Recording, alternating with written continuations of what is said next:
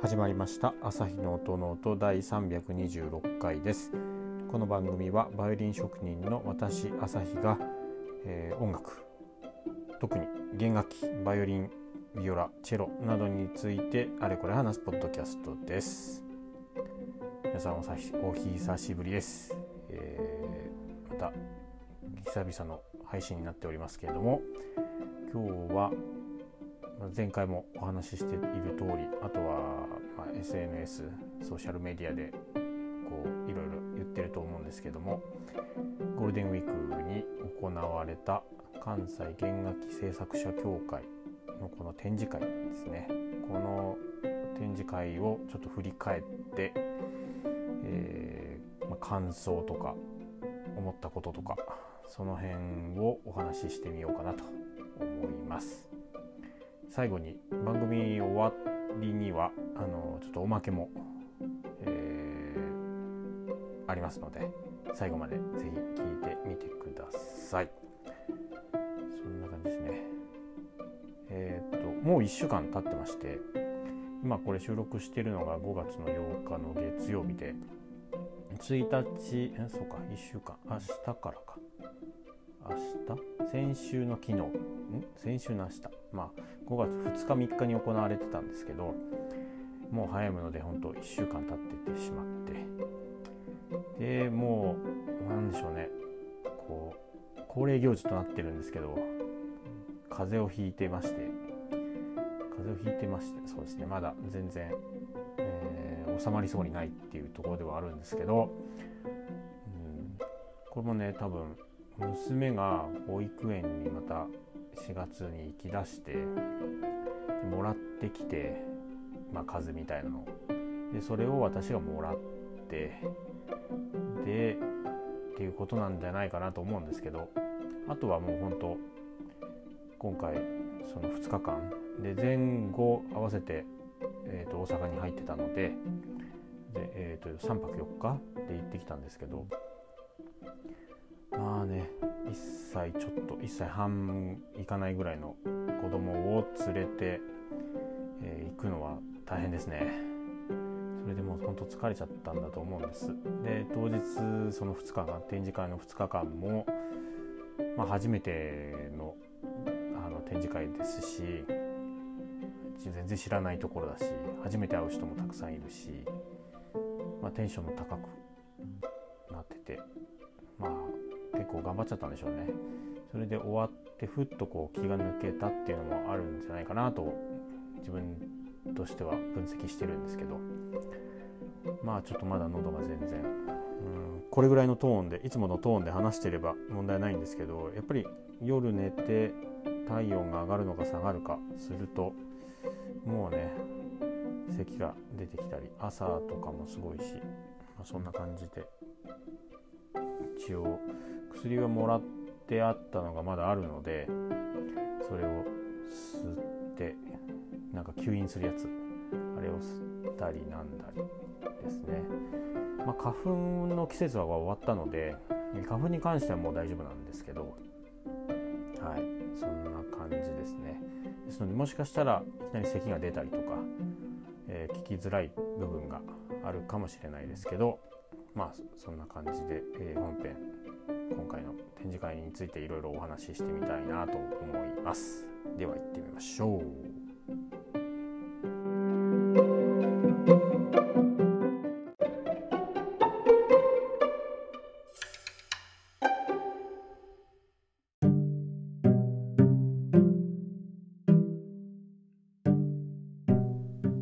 では、えー、本編始めていきたいと思います。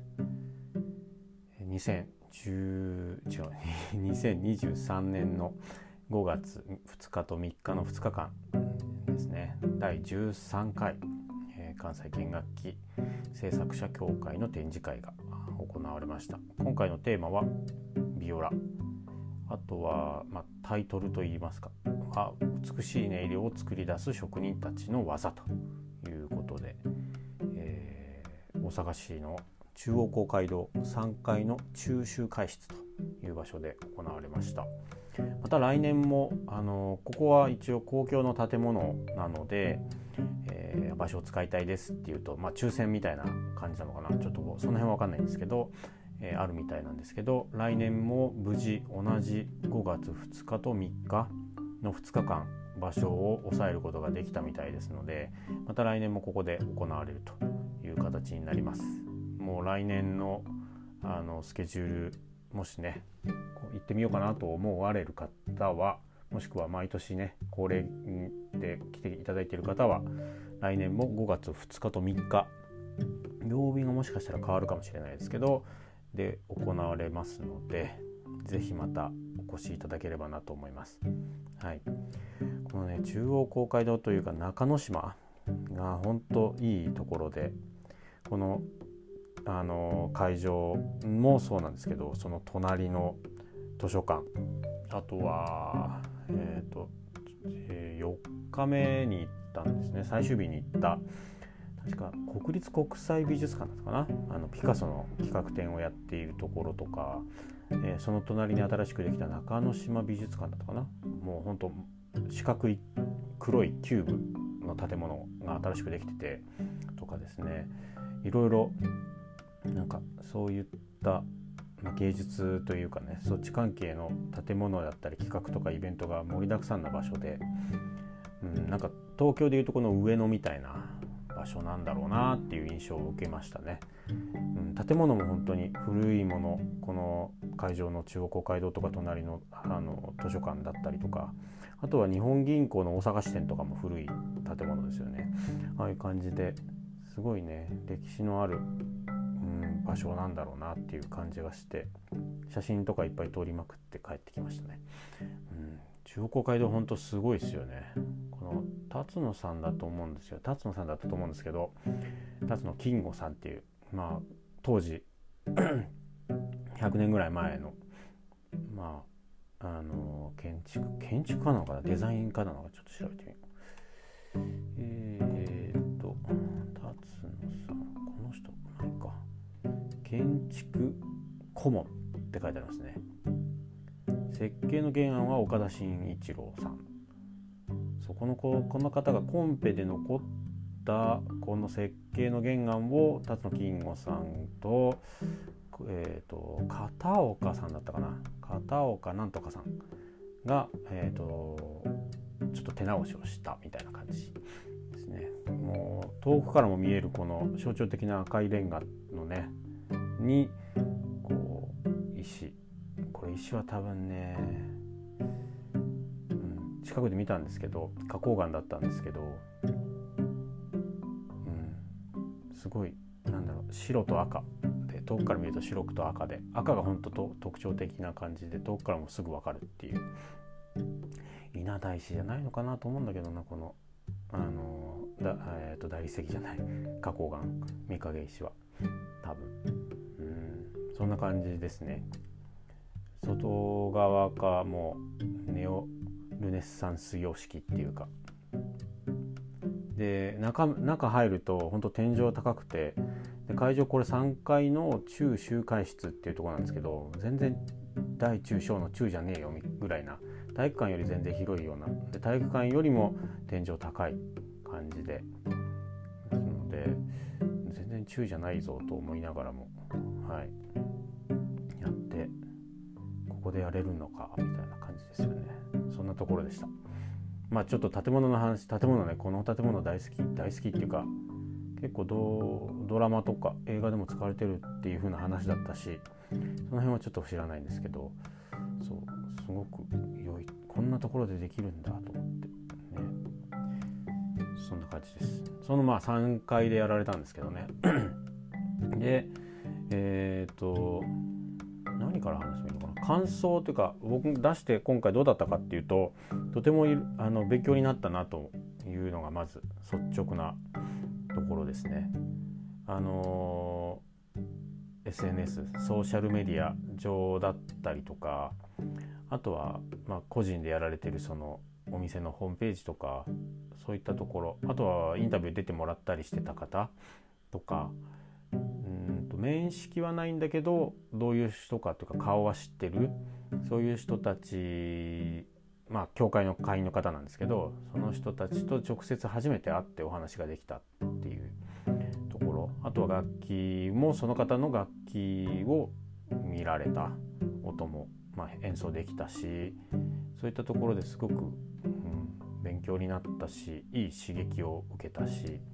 あの自分はどういうふうに制作を今後していったらいいのかっていうようなところがあのより鮮明になった感じですね。うん、よかったです。皆さん本当上手でああのとはいえ全員とお話ししたりとかいろいろ意見交換したりとかそういった機会をあの取れたわけではなかったんですけどでも本当たくさんの方とお話をさせてもらってですごく嬉しかったのが、えーと、かなり多くの方がこの僕のやってるこのポッドキャストを聞いてくれてあの聞いて聞き始めてくれていたっていうところで。要は会員になってで私のプロフィールでこういうこんな感じでポッドキャストやってますよっていう風なのが多分皆さんにこう伝わったと思うんですけど。で興味を持って聞いてくれてで面白いことやってるねっていう風に言ってもらえたりとか、うん、そういうところがあったのもすごく嬉しかったですね。うん、今の代表の岸野さんともお話あのインタビューには出てもらったんですけど岸野さんとも直接初めて会ってお話をしていろいろ楽器のこととか本人の楽器聴かせてもらったりとかですねっていうのもあったし、うん、すごく勉強になりました。然まとまってはないんですけどねまとまってはないとかというか、うん、でもすごく良かった。とにかく皆さん楽器ほんと作るの上手なので音もいいので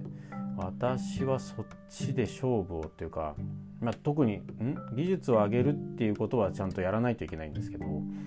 あとは本当どこにその価値を付加価値私が作った楽器っていう付加価値をつけていくかっていうところなのかなと、まあ、制作者制作する上での、あのー、うん、そこは考えていかないといけないなっていうのも感じましたね。どう頑張っても私よりも上私より上手な人はまあ本当にまだまだたくさんいるのでどう頑張ってもそこで勝負っていうのはね、まあ、自分自身作っていけばどんどん上手にはなっていくと思うんですけどそこじゃなくてやっぱり音かなというところですかね。うん。あとは、えーと、静音というかねその辺ですかね、うん、この辺は本当自信を持っているところはそっちなので制作の技術とかっていうよりは音あとはまあその調整されたところっていうところはやっぱり自信を持ってお届けできるところなんでここを、うん、うまいこともっと精度を上げてでそれぞれの、あの例えば「買いたいです」とか、まあ、調整に持ってこられた方の要望に応えられるようなそういった技術とか、うん、を身につけていかないといけないなっていうのを感じましたね。楽器に関してはでも本当一人お一人一人だわけじゃないんですけど多くの方にあの楽器はやっぱりまだ駆け出しの制作者さんですねっていう。でも音というかあの楽器の何でしょうね反応とか音としての立ち上がりとか、えー、4本の弦のバランス音色があっち行っちゃこ行ったりこっち行ったりとかしないとか、えー、あとはなんでしょうね、うん、そういったところあと音色。あその辺はダントツにいいって言っていただけたんですよ。うん、やっぱりそこは楽器店でずっとやってきたのがあれなんでしょうねっていうことで言っていただきまして。それは本当嬉しかったですね。うん、やっぱりやってきたことをしっかりとこう自分の楽器でもあの表現するというかね。現化するっていうそういった技術はやっぱ身についてきてるのかなっていう感じがするので、うん、本当その方は一回僕の楽器も調整してもらいたいわって言ってくれたぐらいなのでもうほんと是非ね持ってきてもらうとか送っていただくとか私がまたあのその方のところへ出向くというかね出張も全然できるのでそういった形でうん本当ねそこでぐらいかな勝負で勝てそうな勝てる勝負っていうわけではないんですけど、うん、強みはそこなのかなっていうのはすごく感じるのでそこは今後もどんどん磨いていきたいなと思いますね。うん正直自分の耳は本当に自信を持っているのでそうですねそこ頑張らないとなと思います。あとあのこれまあ制作者というか出展した側からのあれなんですけどこの番組をやってるその朝日という、えー、まあ、一人の人間としてでの、まあ、感想というかそれは、えー、初めて、えー、いわゆる何て言ったらいいんだろうオフラインで、えー、顔を合わせてっていう方が3名いらっしゃいまして初めて。東京とあとは宮城のイベントの時もそういう形であの言っていただける方はいたんですけど、えー、大阪、まあ、関西の方ですね。にお住まいの方で初めて「ああなた朝日さんだったんですね」じゃないんですけど「朝日さんです。でに、えー、会いに行きます」ということで来ていただあ僕だけじゃないと思うんですけど、えー、朝日さんいるんだったら行きます。っていうことであの連絡取り合ってお会いできたっていう方が3名いらっしゃいまして。その辺もなんかねこう今までずっとまあツイッター上ほぼツイッター上でしかこう関わりがないというかねつながってなかった方が顔を見て私も顔が向こうにこういう人ですよっていうのが分かってでいろんな話をしてとかこういったところのつながりが広がっていくのもすごく良かったですね。うんでしょうねすごいイケメンさんがやってきたりとかものすごくなんでしょうね。もうタイムラインに書かれているそのままのようのあの方がいらっしゃったりとかですね、うん、こういうのをまたやりやりたいって言ってもあれだけど、うん、またこうやってね、えー、まあ最初はそういったウェブ上ででも全然いいと思うんですよ。でまた興味私に興味を持ってもらって、まあ、この教会にも興味を持ってもらってとかでリアルで会えるでいろいろこうより信頼度が増すっていうかいろいろ顔が分かるわけじゃないですか。でこういろいろまたさらに深いつながりが築けたらなと思うんですよね。今回は来れます来れないよっていう方がもう結構いて、えー、先ほどの3名よりも全然多くてでも10人ぐらい10人はいないんですけど、えー、来年はもうスケジュール取ったんで来年行きますって言っていただけたりとか、えー、そういう方もいましたしですのでまたたくさんの人に、えー、来ていただけるようなイベントになったらなと思いますね。この辺も本当いろいろねちょっと本当初めてで何をしたらいいのかちょっと分かんなくてあんまりいろんな話ができなかったんですけどあの来ていただいた方に。でまあその方たちも他の制作者さんとか他の工房にあの行ったりとかされてる方多いのでですんでその人たちともお話をしたりとかでいろいろ皆さん忙しく動いてらっしゃったんですけど、うん、とてもね楽しかったですね本当に。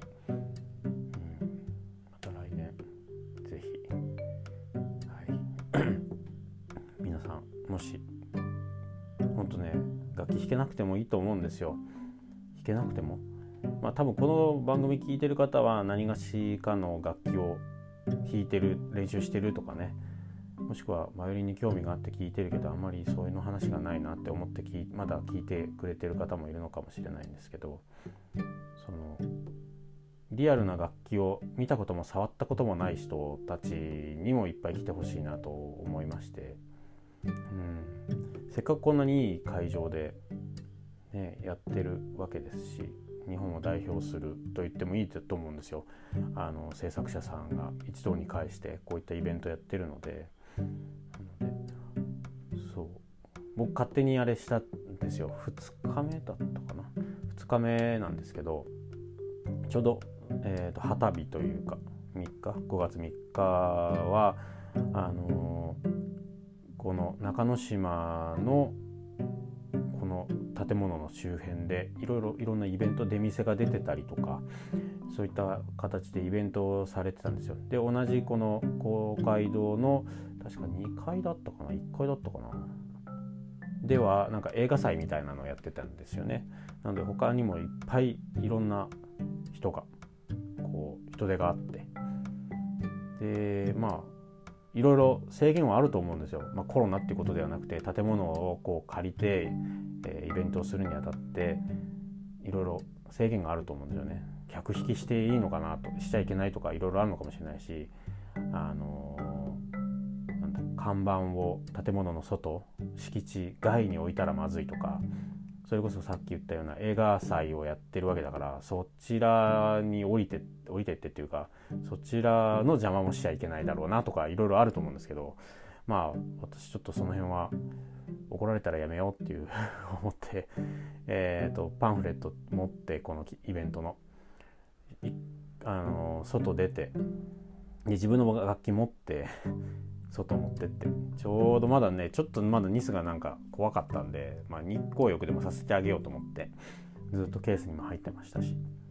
なので外持ってって今展示会3階でやってるので見てください見てってくださいもしよかったらって言ったら多分ね暑かったんでその日。多分20分30分いかないぐらいだったんですけどチラシそのパンフレット多分15枚から20枚20枚持ってってないような気がするんですけど10枚15枚ぐらいあの受付のお姉さんからちょっとくださいっつってもらって下行ってあのまあいわゆる客引きというかねやってたらもののほんと20分ぐらいで全部はけたんですよ、うん、だからその方たちはこれを目当てに来てるわけではなくて多分その出店を回ってとかね。結構家族連れの方とは反応が良くて。やっぱりバイオリンを持っているので子供さんはすごい興味があるみたいであの人バイオリン持ってるみたいな感じで目が合うとすかさず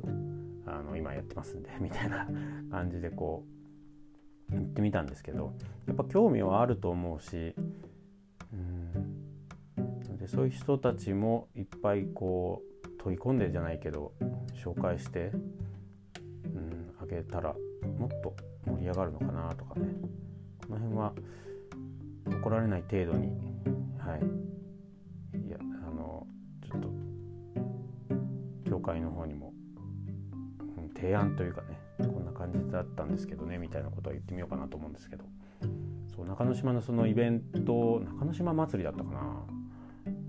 そこがちょうどスタンプラリーやってたんですよね。なのでスタンプラリーの要はスタンプのポイントがあるわけじゃないですかスタンプを押す。それをこのバイオリン教制作者協会のこの3階にも1個設置してもらえればいやおなしに上にやってこないといけないみたいなね そうするといろいろこう中之島祭りの開催の主催のそういう事務局とうちの協会のお偉い皆さんと代表というかねそちら執行部の方といろいろ調整をしないといけないとか、えー、それに参加するには参加のね出店料というかそれが必要ですよとかいろいろあるとは思うんですけどもしスタンプラリーが来年もあってでそこの中継地というかスタンプを1個置かせてもらえるんであればこれは願ってもないチャンスなのかなとは思ってみたり、うん、やるからには、うん、もっと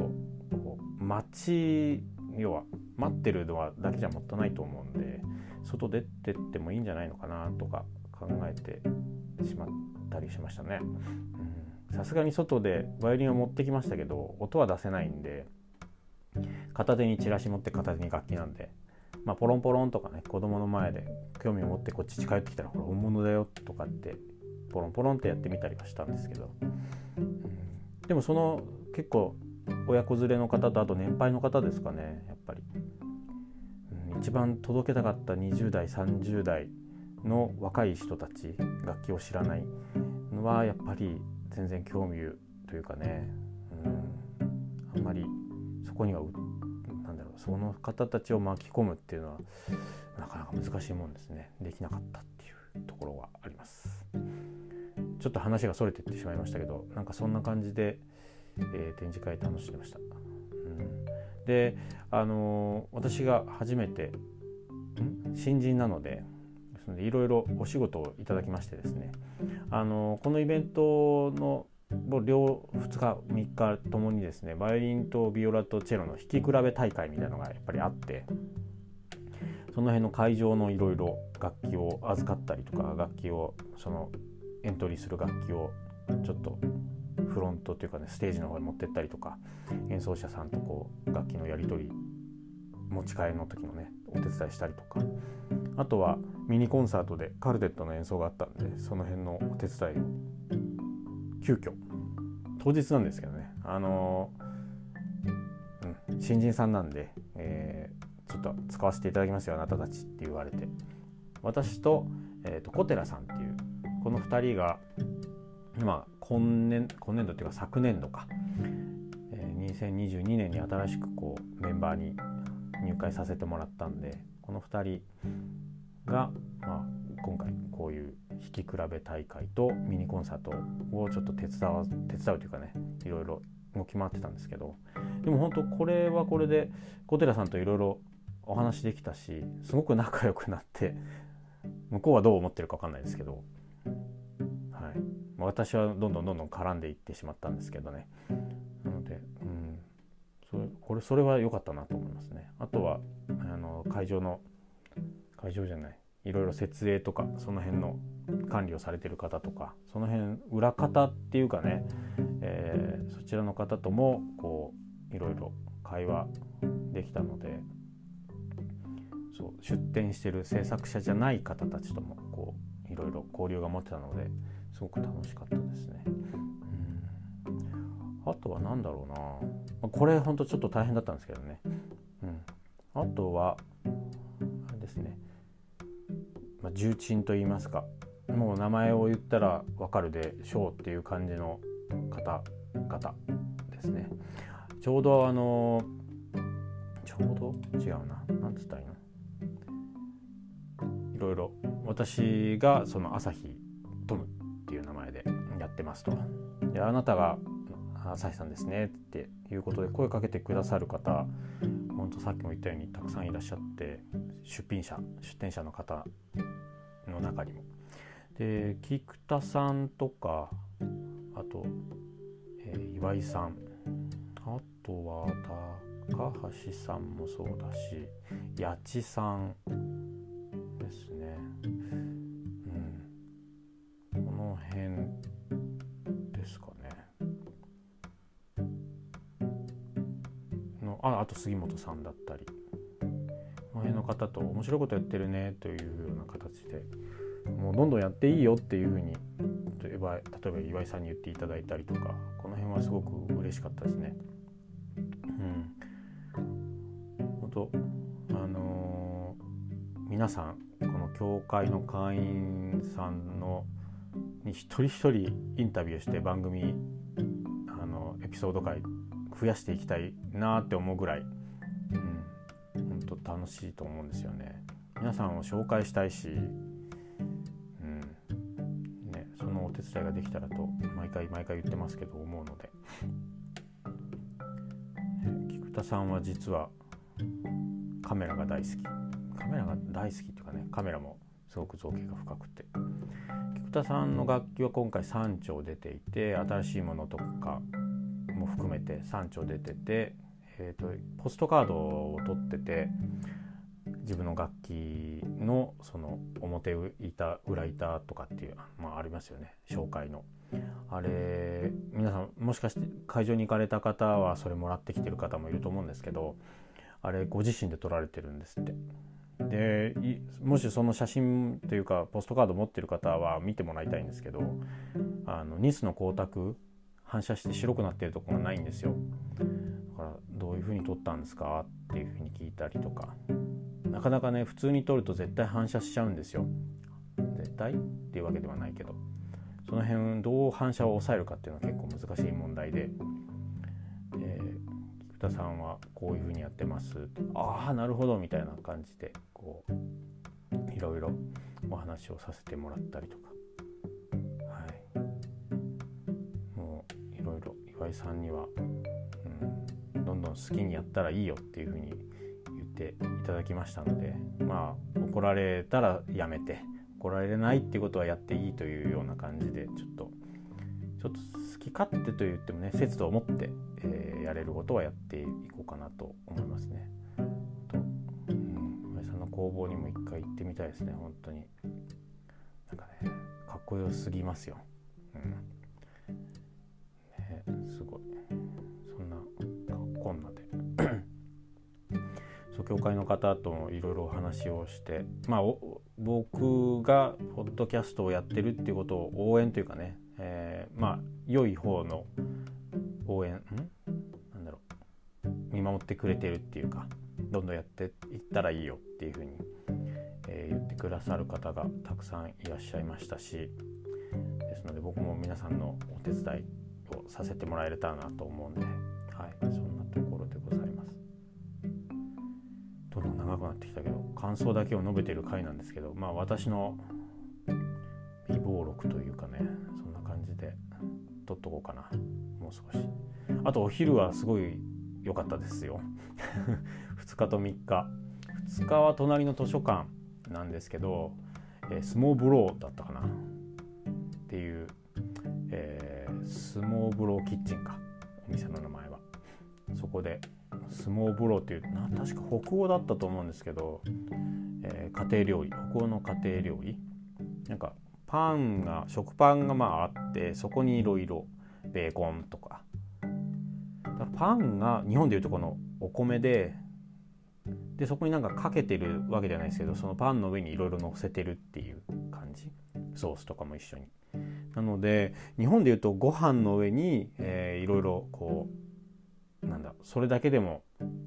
メインになるようなものを乗せて食べる。だからカツ丼牛丼親子丼カレー。ライスみたいな感じでご飯の上にこうかけてる。それが要は向こうでいうところのパンの上に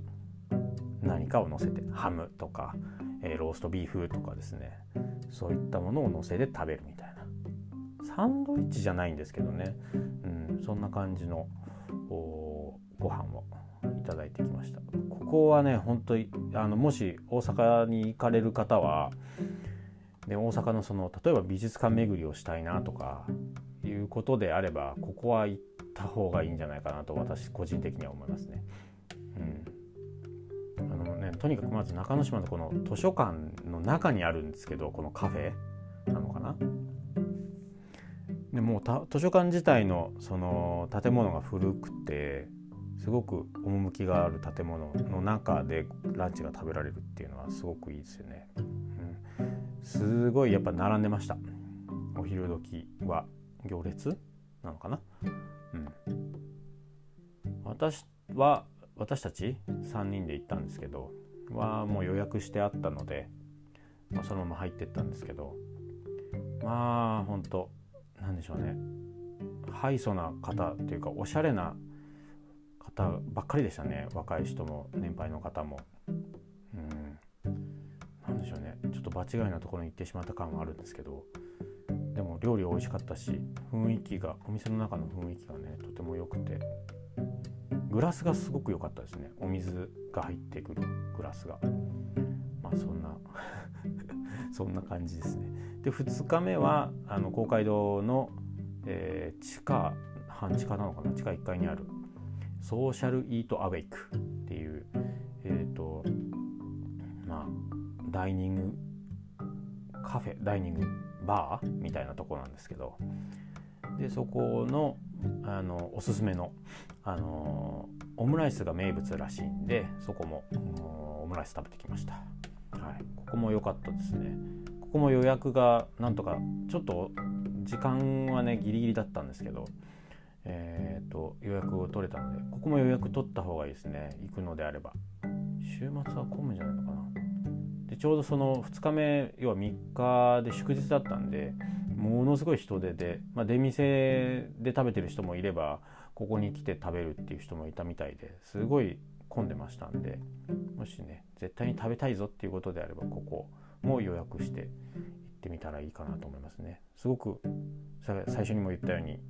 すごい歴史のある建物の中でご飯が食べられるっていうのはすごいいいですよね。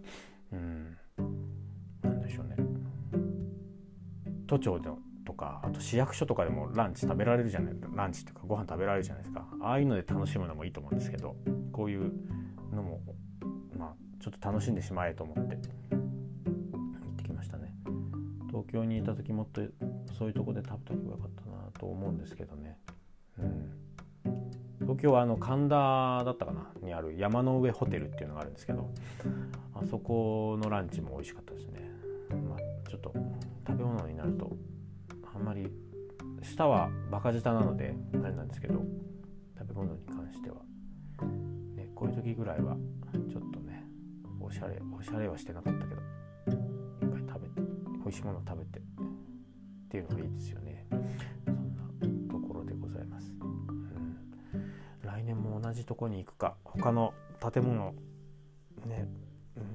うん、出店を食べるのか。まあそんなそんな楽しみも今回、えー、一個一個楽しんできましたんでっていうところです。ほんと長くなっちゃってましたきましたけど。いやー本当にね。うん。もっと盛り上がっていってくれたらなと思います。でも最後その2日目が終わって全員で片付けてし終わってまあ総括というかね。みんなで集まってえ「お疲れ様でした」みたいな感じであったんですけど、え10年やられてきてこのあの展示会を。でこの2日目の人手がすごく、あのびっくりするぐらい入って僕は今回が初めてなんで知らないんですけど、うん、すごい人数の方に来ていただいたみたいなんですね。でようやくこう10年間やってきたものが結実してきたというかねあのようやくこう新たなステージというかに行く準備が整ってきたっていう風なようなあの好評というかねを最後お話もらったんですけど、うん、もっとねもっと言っていいと思うんですよ。なので、なんかゴールデンウィークの長野島って言ったら関西弦楽器協会の展示会みたいなそれぐらいな感じでこう認知が認知とそして人で。そうするとまあ僕ら僕も含めてそれで楽器が売れるっていうこう下地がね整っていってくれたらすごく嬉しいので、まあ、来年も頑張りたいなと思いますし、はい、もうほんと是非なんだろうなあんまり弾けないから行っちゃいけないのかなとかまだ練習し始めたばっかりだしっていうそういうのはかなくり捨ててですね皆さん是非来ていただきたいなと思いますね。うん、弾かなくてもいいと思うし自分が本当まだファーストポジションしかわからないしとか楽譜も読めないちゃんと読めないし指番号を振って弾くぐらいですとか。ね、そうビブラートもできないけどいいんだろうかとか全然関係ないんですよ。聞いてみんなが楽しそうに弾いてるのを見るだけでもいいと思うし自分の楽器と似た楽器を探すとか自分がもしいつかね楽器をアップグレードして買うんだったらどういう楽器がいいなとかそういうことだけでもあと制作者さんのこう話彼らもやっぱり話したい人はたくさんいますしそういう方は多いので、うん、いろいろ話を場会場の雰囲気を楽しみに来るでもいいと思うし入場無料ですしねでそんな感じで。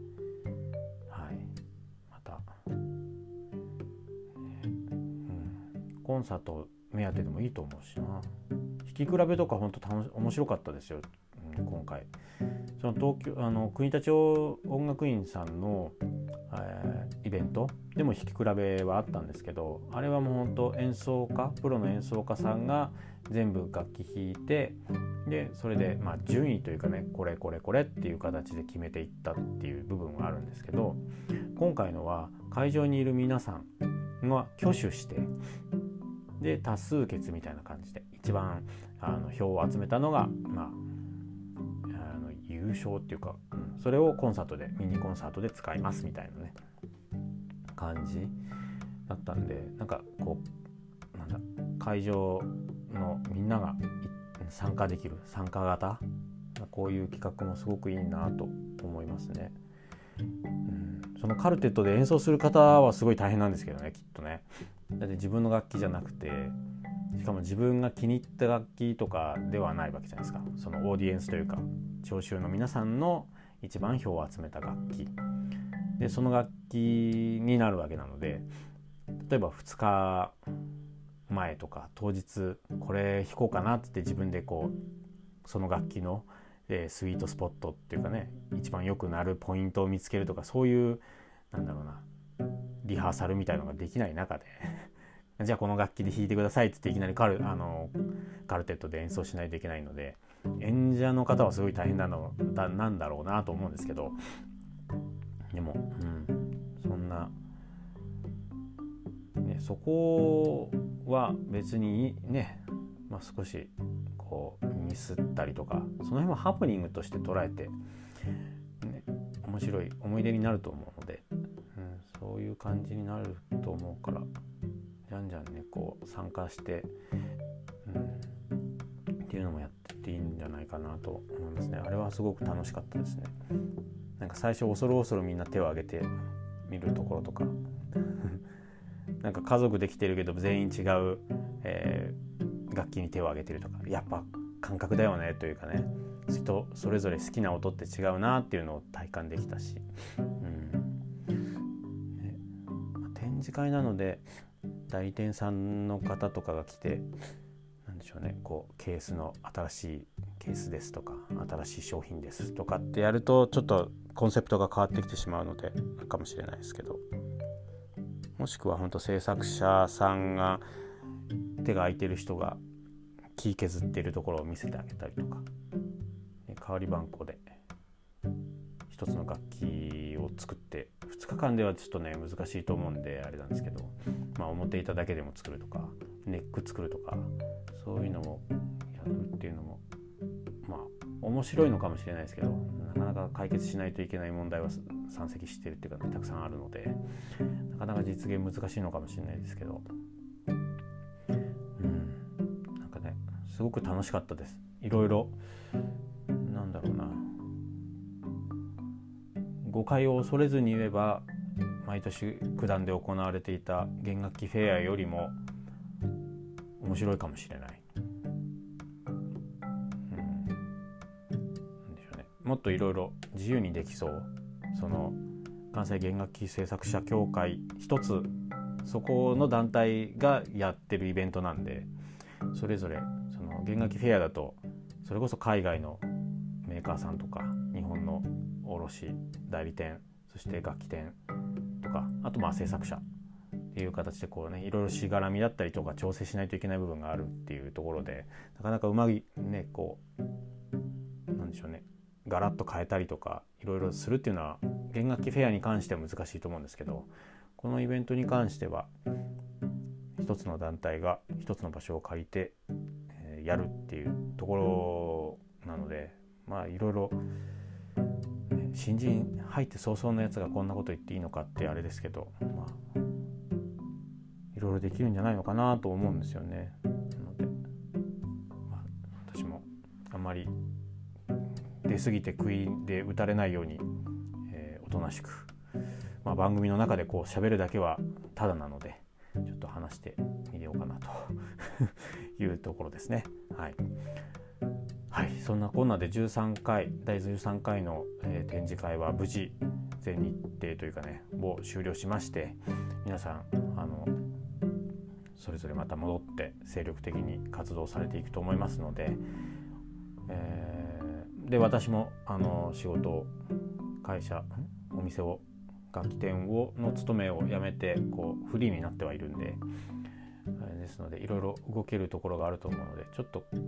ッシュというかねいろいろ皆さんの紹介をしていく機会が増えたらなというふうに思います。はい、そんなところで、えー、第326回の朝日の音ノートはこれで終わろうかなと思います。えー、番組を気に入っていただけた方は、えー、この番組のフォローをぜひよろしくお願いします。で Twitter と Instagram も朝日の音ノートでやってますので番組のタイトルですねこちらも、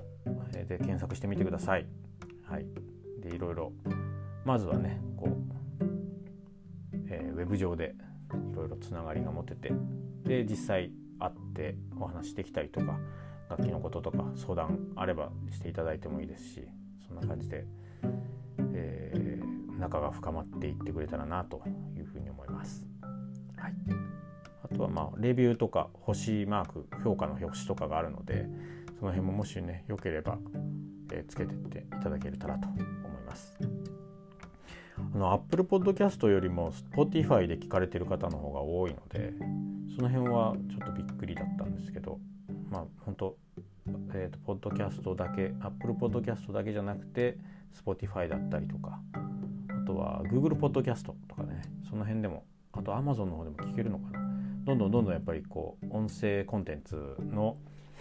は広がってきているので皆さんもしよかったらまあ聞いてる方はねもう聞いてこのまま末長く聞いていただけたらと思うんですけどもしね興味をこの回聞いて思った方はなんか知り合いとかにもお伝えしてもらえたらなと思います。はい、そんなこんなでまた次回の配信でお会いしましょう。この後ですねちょっとおまけで音声というかをつけておきますのでお楽しみいただければと思います。はい、最初ちょっとびっくりするかもしれないですけど、はい、楽しんでみてください。会場の雰囲気が少しでも伝わればなと思います。ではまた次回の配信でお会いしましょう。ありがとうございました。さようなら。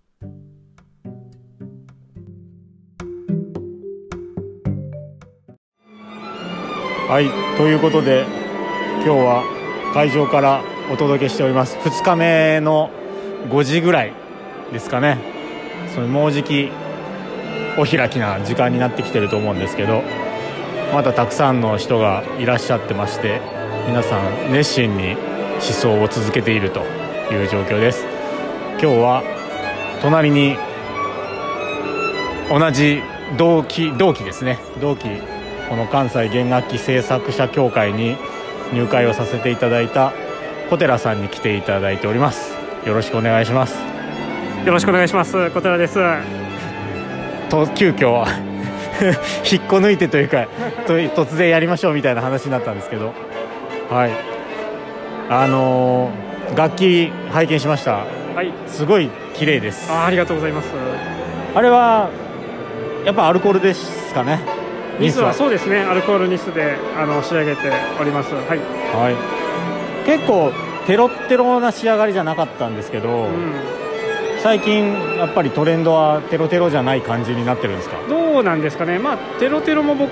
テロテロという言い方が 正しいのか分からないですけど確かにそうですね。まあ磨き、はい、磨きに磨いた楽器という、まあ、ピカピカ系の楽器ですよねというのも、まあ、あの僕は一つの正解かなというふうにも思うんですけれども、うん、まあどこかでちょっとこう木の、まあ、楽器は、ね、バイオリンとか木でできてるのでその木の質感をあのこのニスの表面にもですね、まあ、ある程度ちょっと残したいなというのが、まあ、あの僕の思いでもあったりするんですけどもこれもでもやりすぎるとね本当にボコボコになっちゃうので。あのちょうどいいとは何かというのを、まあ、日々模索しているとそういう状態ですね。はい。それあのニス塗る前のあの仕上げの時も、なるべく凹凸残すみたいな感じでやってるんですか？そうですね。一応まあスクレーパー、まあ、サウンドペーパーとかで、はい、まあ、あの仕上げるのをできるだけ避けて、まあ、あの道具ですよね。切れる道具でスクレーパーっていうんですけれども、はい。まあ、それで仕上げていくのが一番あの多いですかね。そうするとこう木のあの質感を雰囲気をすごく残せるような仕上げにできるので僕はそれはすごく好んでやってます。はい。なんかオイルとかの方がなんかこう僕のイメージとしてはオイルの方がそういうのってこうやりやすいのかなとか思ったんですけど。そうですね。やらない。オイルはやらない。オイルは今のところまだやったことないんですよね。アルコールでしかやったことないのでまあ、オイルもこれからちょっと勉強していこうかなとも思ってるんですけど、まあ、今はアルコールでかなり落ち着いているのでそれでやっているという感じですね、はい、なるほど。モデルはもうあれはストラドでいいですか？そうですね。スタディバリの P モデルという1705年製に作られたモデルをあのベースにして制作していますね。少しあの僕の先生のメンタさんと編集したんですけれども。アレッサンドロ・メンタ？そうですね。イタリア人の制作家のメンタさんが僕のまあ先生ですので、はい、まあ、一緒にまあ勉強しているという感じですね、はい、僕メンタさんの楽器2回お店で見ましたよ。あそうですか。どうでした？い。や言われたらあそっくりだわと思って。確かにさそうかと思って影響はね絶対に、うん、多分に受けてるなっていう感じですね。うんすね、はい、なるほどそうなんですね。P モデルその1705年のやつは、はい、菊田さんも確か今回そうだったようですそうですね。結構多いんですか？あそう一番あの1705年というとスタイバイの黄金期と言われてる時期なので、やっぱりその時期に作られたモデルっていうのはかなりあのバランスがいいですよね。やっぱり美しいと思います。やっぱそうか。僕も頑張ってそれ、はい、手に入れます。手に入れてください手に入れるって楽器を手には入れられないんで、ね、ちょっと無理なんでちょっといろいろモデルとか型番、はい、型？型枠の、とかいろいろちょっと見てみようかな。で他に P モデルのほかあったりするんですか？ありますよ。えっとね S モデル。スモールとか？そうえっとねこれはねセコンド。セセカンドの S モデル、はい、1703年製のものであったりとか1708年に作られたと言われているんですけど G モデルというあの G はねグランデ大きいの G なんですけど、はい、そういうモデルもまあストラディバリはあの作ってますね。かなりあの改良にを改良を重ねている作家ですのでさまざまなモデルがあって面白いですよね。そんな数年で変わるもんなんですね。そうですよね。で3年か4年と5年と7年、8年って大体かなりモデルをあのかなりこう作り変える方だったのであの常にこうね年老いても試行錯誤をし続けていたのではないかというふうに今では言われていますけれども。素晴らしい、はい、なんかおすすめポイントとかありますか？おすすめポイント僕の楽器ですか？はい自分の楽器。そうですね。できるだけこう遠くに音が鳴らしたいなというのが一番あるのであの耳元でこううるさくなりすぎないけれども、まあ、遠くであのよく音が聞こえる、まあ、純度の高い音というのを目指してますね。そのワードは初めて僕も聞くかもしれない。あそうですか。なるほど、ね、より純度が高いとあの遠くに行ってもあのそのまま音が残ってくれるので、はい。まあ、そういう音を、まあ、目指して作ってはいるんですけれども難しいですねやはり。それは P モデルだから純度が高くなるとかっていうわけではなくてやっぱり。そうですね、まあ、何本も作り続けて、まあ、試行錯誤をしていってっていう感じですかね、はい、こう少しだけこうちょっとずつ変えて変えてっていうふうにしている段階ではあるんですけどはい、駒とか昆虫もこだわって。そうですね。一応駒と昆虫はあの楽器を作る時にですねあの表板とか裏板の計測を結構僕はするんですよね。で、はい、あとはまあ感覚もあったりするんですけれどもそのあの楽器に合った昆虫と駒をできるだけ使いたいなということでその辺の選別もあのよくしてますねなるほど。コマブランドっていうかメーカーはもし差し支えなければ。メーカー僕よく使うのはデスピューですね。あの3本銀の方で。本そうですね。僕デスピュー使ったことないんですよね。あそうなんですか？見たことはあったりとか、うんうん、あとは卸とか代理店の営業さんが新しいの入ったんでみたいな、はいはい、なるほど。結構車の使われている方多い気がするんですよね。そうですね。僕はもう僕の先生がレシピューをほぼそれを使っているので、はい、僕も。どんな感じの印象ですか？その駒自体。駒、はい、結構オーベルトとミロスタムとか、うん、僕ミロスタム結構使うんですけど、はいはいはい。うん、オーベルト最近の昔のオーベルトいいんですけど最近のオーベルトのちょっと腰から下っていうか、がちょっと、うんあのいろいろ自分なんだろう鼓膜りってあるじゃないですか。削ってみたいですか、はいはいはい、あれがちょっと余白が少なすぎちゃってああなるほど。使いづらいなと思ってて。僕はなんでレスピューしか使ったことがないっていう感じですかね。なるほどね。バスバーもまああの基本に忠実な感じで。そうですね。バスバーもかなり時間をかけて作るところではありますかねやっぱり木の選別からもかなりバスバスバーは大事だと思うのであの気をつけてやってます、はい、素晴らしいですね。今後のなんか早足になっちゃってますけど、今後のなんか目標というか目標ですなんというか